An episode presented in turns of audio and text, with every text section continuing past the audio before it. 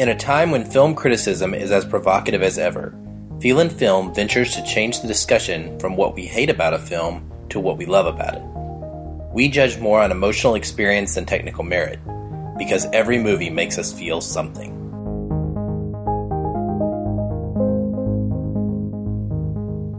Welcome, listeners, to another special minisode of the Feel and Film podcast. Based on a Ted Chiang short story called Story of Your Life, Denis Villeneuve's Arrival tells the story of an alien race who has landed on Earth and, and our attempts to understand why. This is a movie that falls into the thinking science fiction genre, my personal favorite, and we're very happy to be talking about it. There will be massive spoilers ahead, and this is a film that you need to experience without any prior knowledge. So turn us off now and come back later if you haven't seen the movie yet. I cannot say that strongly enough. Turn away now if you have not seen the movie yet. But please come back after you do.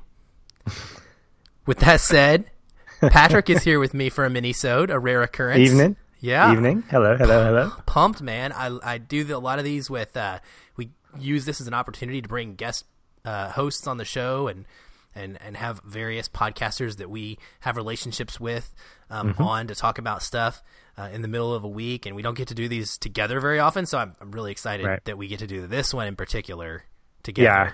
I guess there was a super moon out, so I guess it was time for me to to, to make an appearance on this minisode. If you turn into a werewolf during this show, I'm going to be very very frustrated. uh, well, with that said, man, how about you start us off? Uh, let's just get right into it. Tell me what you thought about Arrival. well, this movie was definitely an experience for me. I know how much you had talked it up and seeing your reaction on social media and the very little, yeah, and I say that sarcastically, the very little that you've said to me offline about the movie. Um, I believe listeners, he said, our friendship is in the balance if I don't like it. So I had that kind of pressure going into it when I saw it. Did I say that? I think I might have actually said that, didn't I? Uh, no, th- you didn't think there was a knowing there. I, you definitely said that. but I walked away from the movie experience um, really wondering what I just watched. I mean, this was a movie that I can see why it has such an overtly positive and negative reaction, why it can be very polarizing. It was a film that literally forced you to think. And for a good number of movie audiences, that's not why they go to movies. They go to be entertained. You know, tell me the story. You know, reveal to me. Use your protagonist to tell me the secrets. You know, I don't want to have to do that. But then there's the other audience that says, no, I want to figure this out. And so, um, you know, I looked at this film and thinking about it afterwards, it was just really hard for me to wrap my head around whether or not I liked it because there were times when I felt like I was at a party hanging out with a bunch of close friends who were telling all these inside jokes that I wasn't getting. And I was sort of doing courtesy laughs here and there. and there were other times when I felt like I was in this small group of inner circle of people that they were they were telling me these you know that, that I was part of that that group and I knew those inside jokes and and it was kind of uncomfortable because it wasn't consistent. Some things I picked up on, others I didn't. And I think as a moviegoer, and as a thinking man, I pride myself on being able to quote get it mm-hmm. the first time I go see a movie, especially one that requires that much thought. And so because I didn't really get get it or get some of the deep, you know, I picked up some things but didn't pick up others. It's taken it's taken you know reading articles and and other reviews to kind of understand more about it. Um, but having that now I could safely say that I really enjoyed this movie and I really want to go see it again so that I can visually pick up the stuff that I've been reading about and experience that. Well, I think that that is a very smart choice to go see it again. And it's something that I'm anxious to do myself. Um, you know, you you nail it when you say it's thinking man's science fiction because it, it absolutely is. And it's it's a genre that not everyone is going to enjoy. I mean, we've experienced uh, just in our Facebook group for the podcast people who absolutely just did not enjoy the film uh, for various reasons, and and a lot of it has to do with they prefer to have their story told to them and not be expected to try and figure things out. And I've I've heard arguments uh, about the film even that you know maybe the director doesn't really know what is going on or this film doesn't know what it wants to say. It's just kind of giving you some information and saying, "Hey, here you go, go play with it." Um, but that's not really true. I think his previous films have made it very clear to me uh, that Denis Villeneuve knows what he wants. He knows what his film means. He knows where you should land, but he wants to give you enough length that you can figure that out and get there on your own in your own way. So it's like he knows where the point B is to the point A, but he's not going to draw a straight line between them. It's okay to him if you go in a half circle or you go in a zigzag, if you go all over the place, but eventually get to B.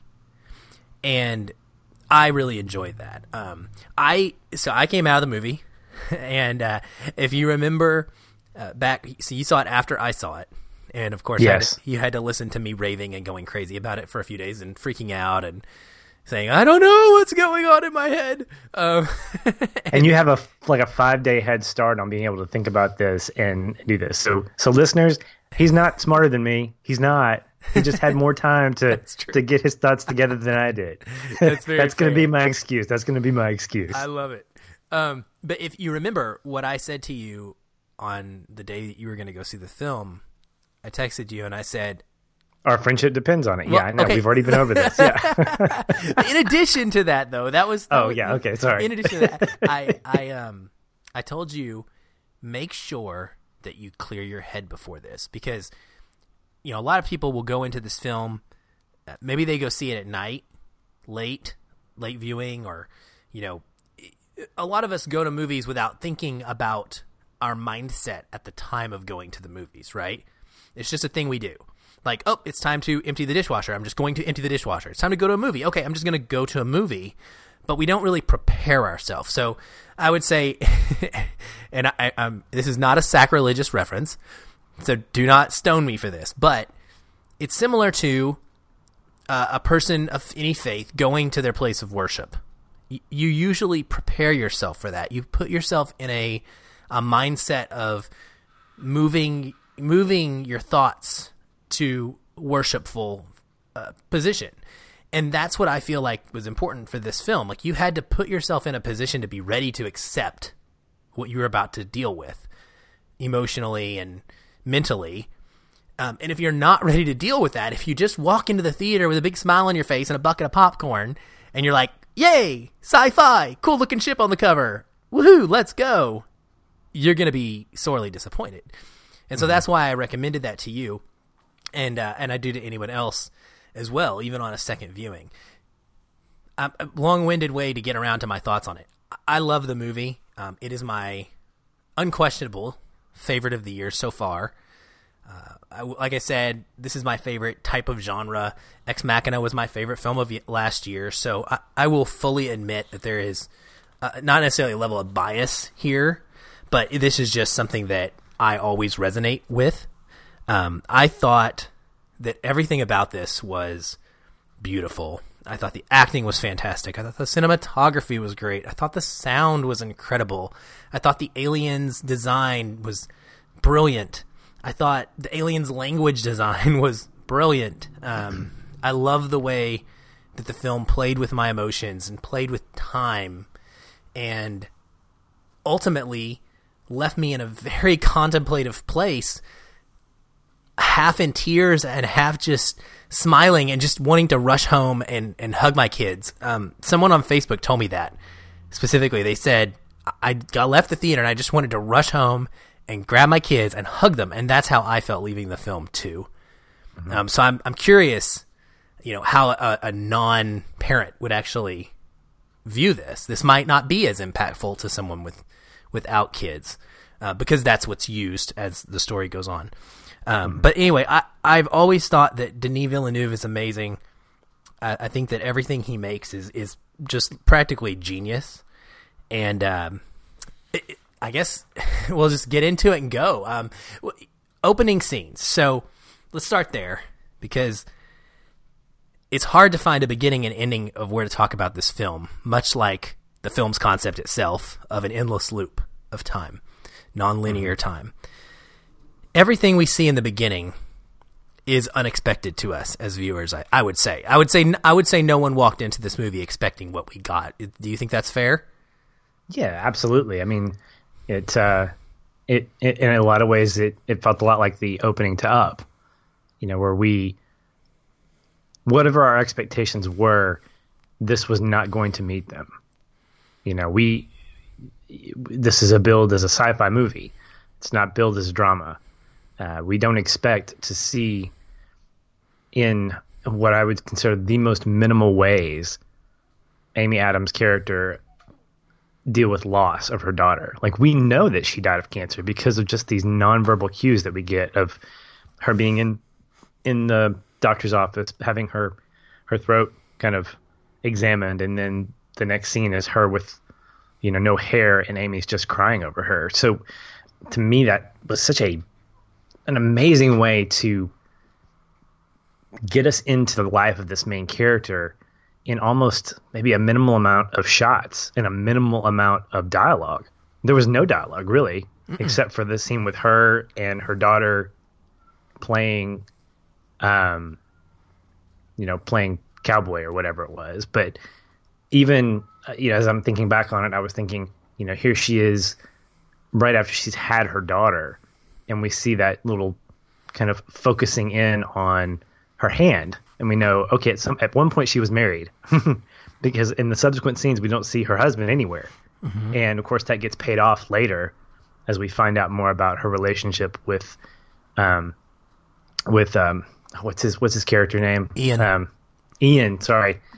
Uh and having that later on amplified that opening scene I also love the fact that both the opening and closing scenes were where they began with that really great tracking shot of the ceiling as it panned out over the uh, over the lake. That's that same kind of shot was used throughout the film, showing like the ceiling leading out to a bigger thing, and I thought that was just fantastic.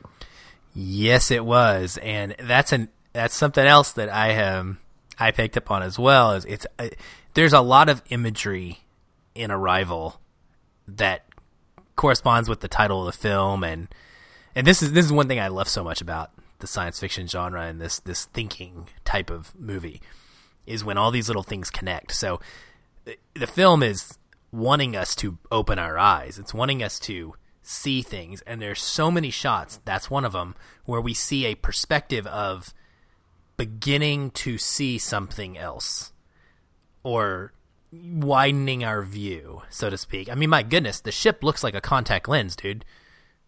it re- it does. Like, I mean, look at it, and you're like, oh, oh yeah, kind of does. Um, so I I love that as well, and I I like that the the beginning and the end of the film bring us back to the same place, um, which is perfectly in line with the story. It it's a gut punch. I mean, that opening sequence felt I mean, nearly as powerful as Up. I think Up is probably an untouchable emotional opening at this point.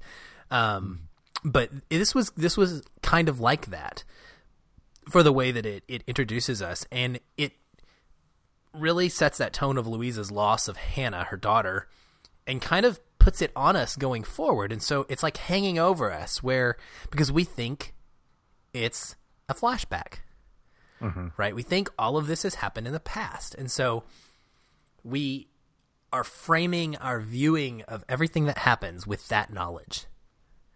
And of course, as time goes on and as the movie goes on, we start to learn that that's not the case. We're actually flash forwarding instead of flashing back. And that mm-hmm. changes everything about how the story is being told. Um, right. and, I, and I think that it was, I just think that it was done in a brilliant manner uh, artistically speaking, filmmaking wise. the initial alien sequences. Now let's talk about the aliens for a minute. Because it's a science fiction and there's aliens in it. We've got to discuss like how do they compare to other aliens in movies, right? I mean, that's that's got to happen. So mm-hmm. the way in which the ship is uh, revealed to us, I thought was really cool. First of all, if not my favorite scene in the whole film, it's right up there in contention. Would be the helicopter flying in for the first time and that fog hanging over the landscape, and there we see the shell, as they mm-hmm. called it. Um, that was just, it was awesome. I just, I don't even know. It was breathtaking to really get the sense of that shell and how big it was because.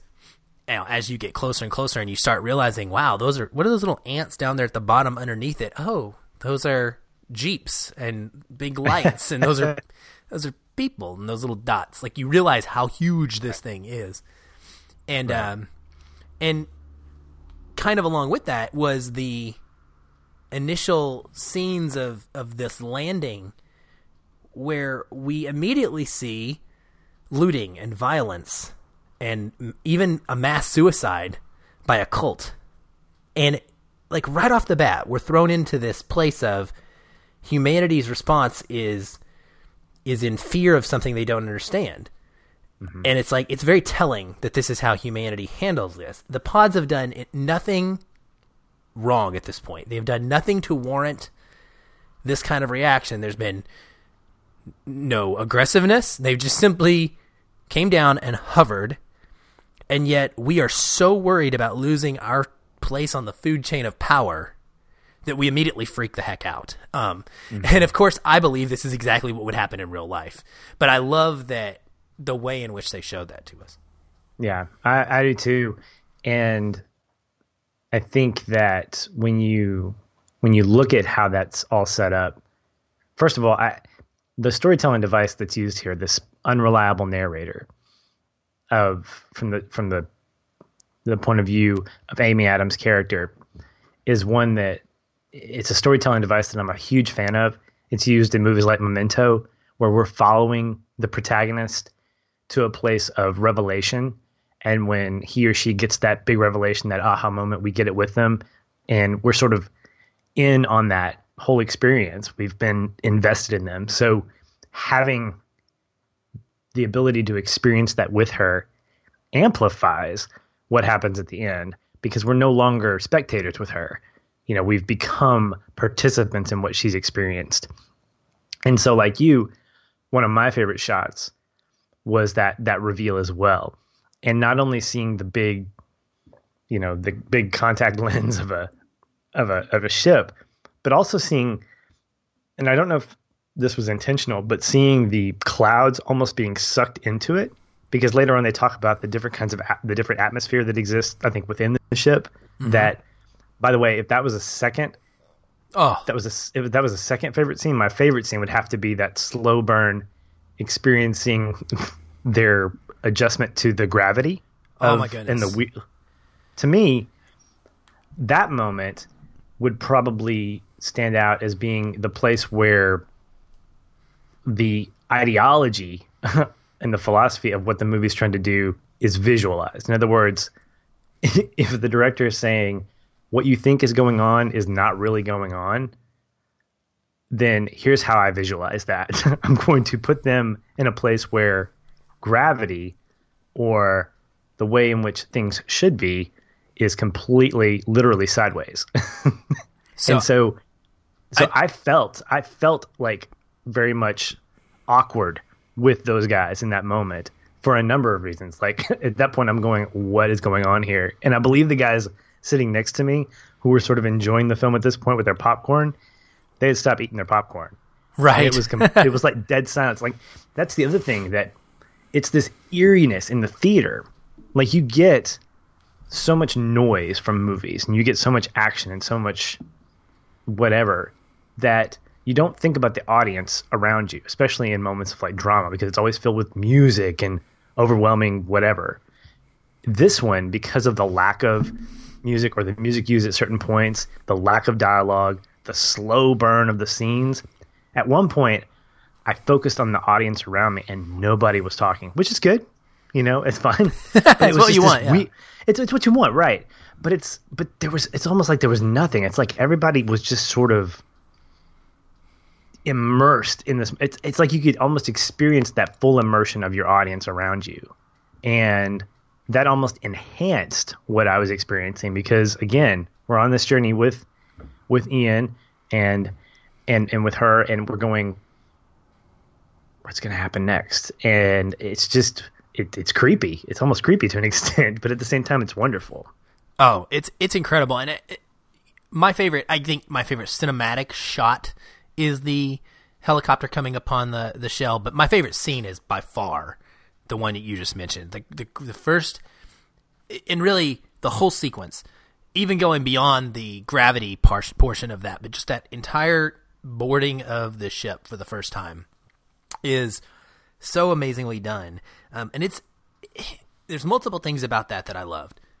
A little tidbit to start off is that was not in the short story. Uh, I've done some research and I found out that that was actually an added thing. The ship doesn't in the short story. There's nothing about them being able to manipulate gravity uh, and do that within the shell. And so I think this is a great example of how an adaptation can actually enhance upon material. Because when you're reading something in, in book format, if if I had read this in a story, I would not have nearly the same it would have nearly the same effect on me as it could in a visual manner. But when we add this whole thing in about this gravity shift visually, that can draw me in. And so it's a great addition to the, the material, in my opinion. Um, but the whole le- it, I love that it's so lengthy. Also, the whole boarding of the ship, man. This is where this is what Villeneuve does that makes him one of my favorite directors currently working. He does not worry about it. He he doesn't rush. He takes the time to just let you be in those moments. He's not like, okay, up the ladder, boom, boom, boom. Now we're at the aliens. Now we're moving on. Now we're going to the next thing. No, he really shows us that initial sense of curiosity and fear and uh, you would have to have those. You're confronting an alien species. You don't know what you're going to see. You don't know what's going to happen. Uh, but it's also it's like wondrous and terrifying. It's it's all of these emotions that they're experiencing, and I think he gives us them in such a great way um, in their characters. And I will also say they are able to convey these emotions wearing gigantic whatever the heck hazmat suits they're wearing. like how I mean yeah. seriously, how brilliant are these actors to be able to accurately give us that performance yeah. when we can yeah. hardly even see them. This scene also gets my uh, stamp of approval, I guess, uh, because it, one of my fun little games movie in watching movies is when you go to see a PG thirteen movie, because of the way that the movie's rating system works you only get one use of the F word. Like that is the most you can have. I mean, and so I always am watching to see when the F word is going to come. Cloverfield Lane is another example of this. Expertly places their one F word at the end of 10 Cloverfield Lane. It is it is just right where you need that to be, right? That exclamation. This one does it too, and I think it's great because uh, Jeremy Renner's character Ian gets the nod here, and it happens when he discovers that gravity change on the pod and looks down for the first time. And so I, I give it the big right. A plus for using it correctly at the right time because that's probably when I would have said it too. Yeah, yeah, I I would say in agreement with you that this slow burn, letting us linger on moments really emphasizes what I think one of the articles that I read afterwards points out, and that this movie is really about the journey as much as it is the destination, not only for the characters, but also for us as an audience. And I think the director wants us to be able to have the freedom to experience this and get our own interpretation of what he's saying. I mean, I think his main themes came across fairly clear. But as you mentioned, I may have gotten to it from a zigzaggy point of view, whereas you may have gotten to it from a circular point of view. And that plays into what the movie really plays with, and that's the power of time. The ability that Amy Adams' character has at the end to be able to kind of be almost omnipresent, to be both in the future and in the past and the present, and to be able to handle that. The question how she handles that, um, and leaving that question wide open. And so for us as an audience, we're we're given the opportunity at the end of the movie or throughout the movie to say, do you understand what's going on? And if you do, can you can you deal with what's being told to you? Do you believe it? And how is it making you feel right now? It's almost like we're getting a, a psychological profile as we go through this because we're saying we're almost at least for me, I was being asked asking myself, is this really what I'm being asked as an audience and as a as a participant in this film? Uh, from a you know from I mean from a, from a participant as opposed to a spectator, and I, I think that he wants us to be able to experience the journey because he values it just as much as the destination. And so often we we have the uh, movies that have a beginning, middle, and end. We talk about what happens in the you know third act and how the pacing is. And so we talk about a movie as a story, you know, as a story, and stories have elements, and and that's those are very valid ways of discussing a movie. But I think what he does is he wants this movie to articulate that you know there really is no end when it comes to the credits rolling. In fact, I love the fact that I don't think we even got an opening set of credits. I think we just jumped right into the movie and then the end credits were simply just beginning with this great little, you know, Helvetica new font that said Arrival and then directed by and then just everything just real subtle. And so I think that from beginning to end and everything in between, he really wanted us to emphasize the fact that every moment leading up to from from the moment we stepped into her world to the very end, we are meant to continue that journey on our own and to say, well, how does this how do we take responsibility for what's being asked and what is here? I mean, obviously we don't have the ability to see the past, the present, and the future, but we're still asking that same question that she is. If we knew what was coming, would we change our lives? And I know that we will never know that, but it's definitely something that asks us to think. It asks us to, to really say, would our lives be different if we knew what the future was going to hold? Would we make different choices? And, I, and I've, I've asked that question since I've seen the movie. Like, if I knew what was coming, would would I be afraid? Would I walk in fear, or would I walk in confidence, saying I'm okay with accepting what's going to come, and not just accepting, but living in the power of that. So it's just just big ideas that I'm still trying to get my head around. Yeah, it, they really are. Um, you mentioned subtlety, and I, I love that word because this is another thing that that Denis does in his films. And the screenwriter here um, is Eric Heisserer. Uh, he's most mostly a horror screenwriter, actually, but this script is so well done to me. I, have heard it. You know, most most people are praising this film, but I have heard, like you said, the negative reactions, and some of them are just like blah when it comes to the script. But I, I think it's wonderful because they don't waste any time on exposition, and they really focus in on showing us a story versus trying to telling telling tell us the story. Um, even the language sequences, I think, do a great job of this. That was a very difficult task to explain the way in which that language particularly was created and how it was learned and it, and it, and how it worked. And I thought that they did a, a really good job of doing that. Uh, so subtlety is a huge piece of just the overall picture of this film. Right. But as you get into the the really big ideas or the biggest, I guess, idea of this uh, is that you know time. The, language that aliens give us in this is nonlinear, and because of that, uh, once we understand this new language of nonlinear communication, we now perceive time differently. And what one interesting thing here is that we're never shown or told in any way that Louise can see her entire future. She can mm. see snippets of it, she can see glimpses of it, but we don't see that Louise just knows the incredibly long timeline of everything that's going to happen in her life. It's not yeah. portrayed that way. And it's also not portrayed in a way that tells us that she even has the choice to change that. And so part of this conversation gets into if if is your fate, so to speak, is your future predestined if you can't change it. um or or vice versa. Can, you know, is it predestined or can you actually affect the change?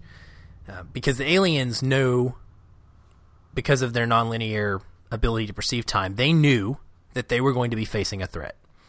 So therefore, they knew that they needed to come to Earth to set in line this this event that would eventually create humanity's ability to help them 3,000 years down the road. Um, because they could perceive this loop of time and how it was going to work out. So, with regards to Louise, the the biggest question does become or our takeaway on a human level, I think, becomes what do we do if that's my kid? Can if my kid's going to die of cancer at age eight or whatever it is, do is it worth it to even have that child? And you know, this is I don't want to get into this too deeply, but this is at the heart of a lot of the abortion debate. Is if that child is not going to have the life that I perceive to be a worthy life, for that child should that child even have to go through those tough circumstances. Right. I mean, I've heard that that argument made, um, and that's kind of the question that, that's asked here. And um, it, you know, Louise ultimately makes the choice, saying that she can't give up the moments of love that come from Hannah and her relationship and her with her daughter, despite the cancer. And I think where it, what it all boils down to is that, in a sense, Hannah's arrival is more important than her departure. And in you know, if you just really boil it down to where Louise stands on this, mm-hmm. I, I want to also mention that a couple little things here. One argument I've heard is around Ian's character, and that he's ultimately portrayed as this very, very good person. Uh, and in fact, I, he's a great stand-up guy in the movie. There's nothing really negative about him. We know that he eventually marries Louise and is Hannah's dad, but yet he leaves. and the argument that I, I had around this was that you know it, it almost ruins his character because they've given us no reason to think that he would make such a horrible choice to just leave his wife and daughter because she has cancer. But I think that it goes a little deeper than that. And I think we have to remember that Ian knows that Louise is perceiving time in a nonlinear fashion.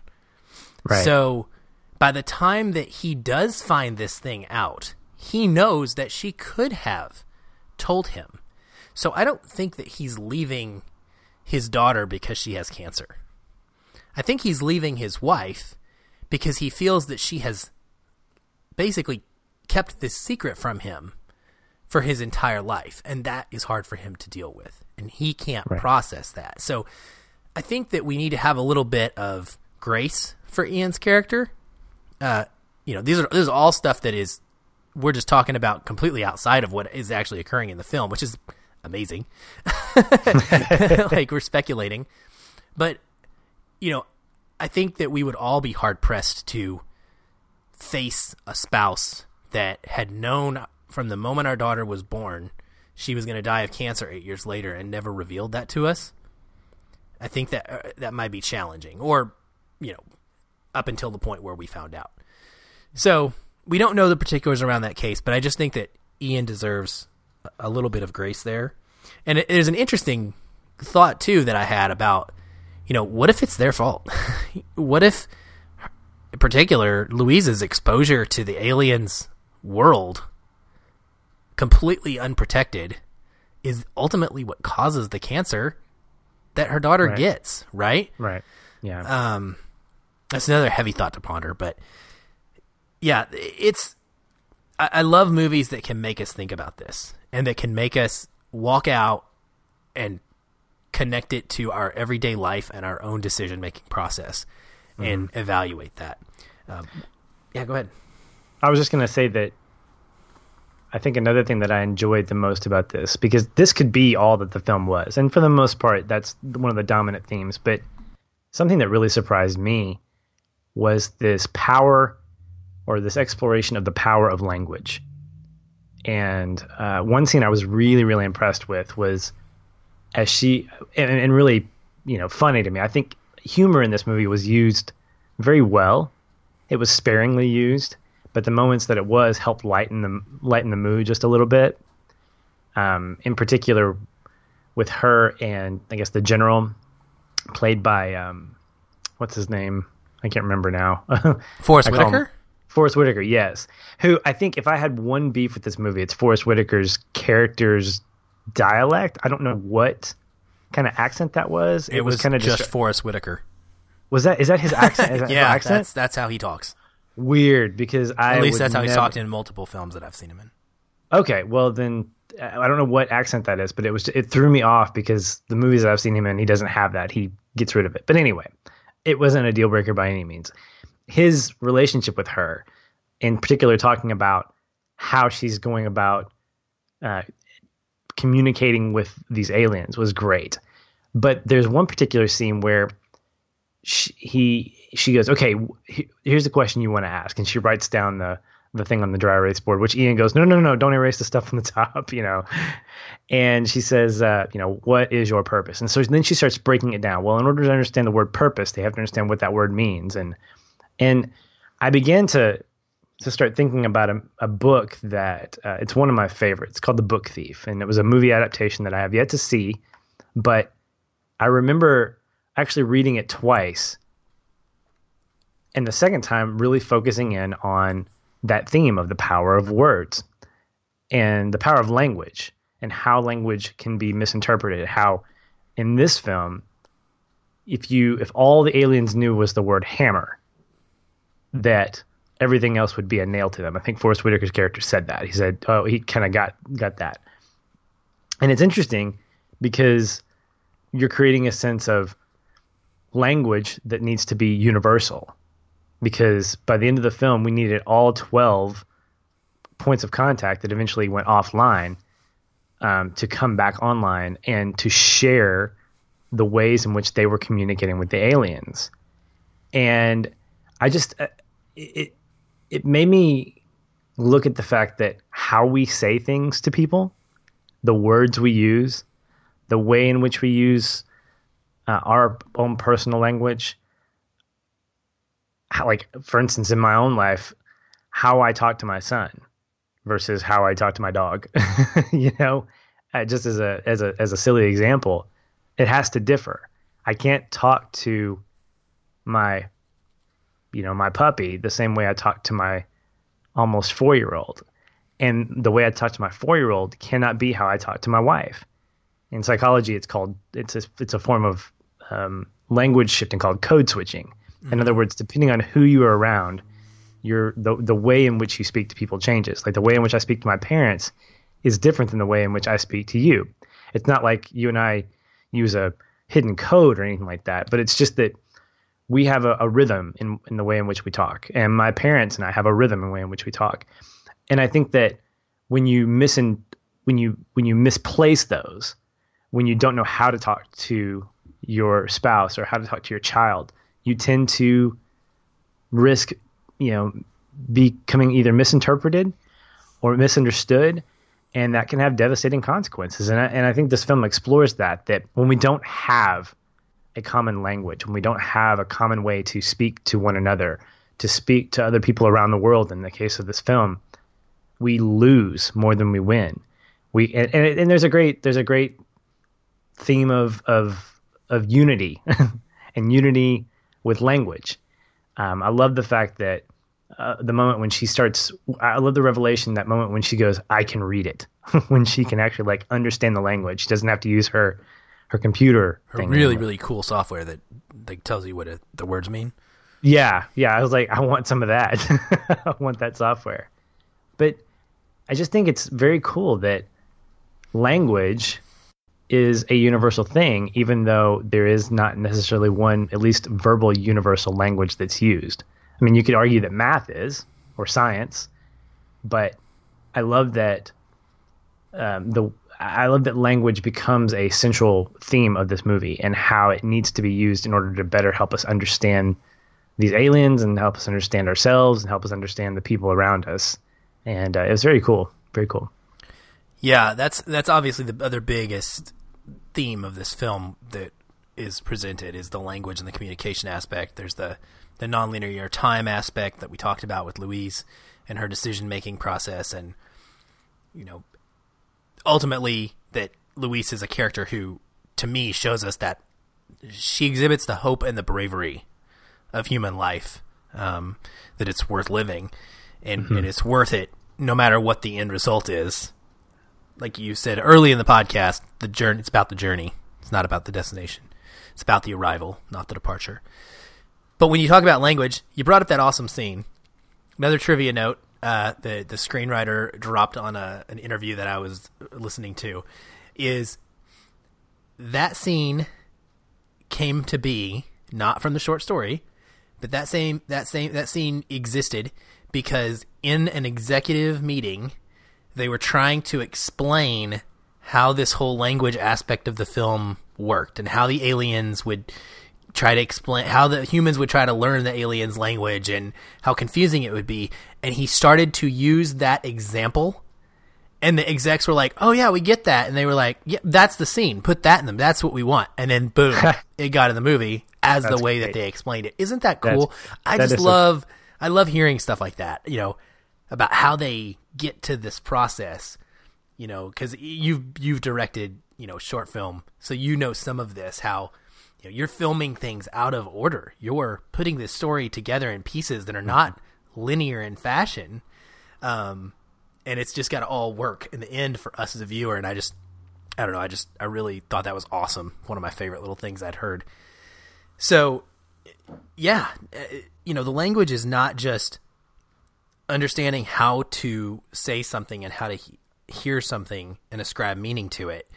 Um, one of the things I read uh, recently, and I don't know where to credit this to, so I'm just going to say this is not my own paragraph because I don't want to lie as much as I want to take credit for this right now. Um, but I read I read this blurb and it said language has consequences. Embedded in words and grammar is action. Mm-hmm um, because the metaphors that we use as we try to make sense of the world tell us what to do next. They act like little roadmaps. And that speaks to everything you were just saying. It's so much more. Those nonverbal cues, there's, you know, how we talk to each other versus how we talk to a different person, a different relational person. Mm-hmm. Uh, it's, it's fascinating. And, the way that the f- film portrays um, our current world is also kind of scary and, and true. You know, we we react violently and aggressively and controlling in a controlling manner. No one wants to share their information. No one wants to be the first one to say, you know what, I'm going to put it out there. I'm going to let everybody have what I have. And so that's the awesome part of how, you know, we ultimately end with that's what General um, Chang, or I don't know what his name is. General. I call him Domino. I think is his nickname, right? Domino. Domino. yeah, yeah. We'll call him Domino. So uh, I love that. That you know that's what he does at the end is that you know he makes the first move by putting out that olive branch and saying, "Here's my findings. Here's everything that that we know," and then like a domino again, everybody follows suit. The Russians do the same, and then we all start sharing our information, and then boom, we get to actually find our way to a common ground. Right. Um, but it takes everybody being willing to do that and not yeah. withholding that for themselves. Yeah. So it's a great message, man, and it's one of the the reasons why I just I haven't been able to stop thinking about it. I could go Mm-hmm. on and on and on and on forever, honestly, trying to to figure it out, and I would I would figure it out at once, and then I'd loop around and and unfigure it out and confuse myself. But you and I mean you and, and and I and probably other people are actually exhibiting what I think you know these individual groups are eventually coming to to terms with is that we need other people to help us understand this movie. You know, we're we're seeking out articles from people from critics to try to understand what it means, what this film's all about. And what a magical thing to be able to almost reflect what these guys, these characters in the movie are, are trying to do by needing each other to help understand this alien race. I mean, that's what we're doing when we go out and we Google arrival ending meaning, you know, or watch the YouTube videos or those things. And and for me, I don't feel as stupid for not knowing everything. I actually feel grateful knowing that there are other people out, that are out there that have a better understanding than I do. I mean, it's part of the reason why I love doing the podcast with you because you see things that I don't when it comes to certain films. And I would hope vice versa that I do that for you. And that when we get into our Facebook group, other people bring out different elements of films that we didn't catch. You know, I think that's where it becomes important. We all have this common language of wanting to understand film beyond just the entertainment factor. But I think it takes all of us to get that deeper understanding and, and deeper appreciation for film. And it's it's really cool to be able to see that kind of personified in this film. You know, that is a perfect place to end this conversation for now because Mike drop. yeah, I mean, I'm dead serious. I'm I'm you guys should see me over here. I'm I'm doing the mind blown symbol right now because of what Patrick just just dropped on us. But, but that that is an amazing observation. Um, and that is so completely true that the group think aspect of trying to break out break down this story and figure things out and discuss how it what it meant to me how I, how it made me feel and how it made you feel and what it made me think and what it made you think and work our way toward a common understanding is exactly what this movie is about. So um, it's brilliant. Um, you know, you just made me look like a, a not as smart as man as you are. So No, was not my seriously, intent, thank you. I feel good. no, thank you. That was awesome. Um, last piece of trivia before we wrap. The only thing unknown about this movie, Denis Villeneuve specifically went to the screenwriter Eric uh, Heisserer and said there, there has to be something that we don't know.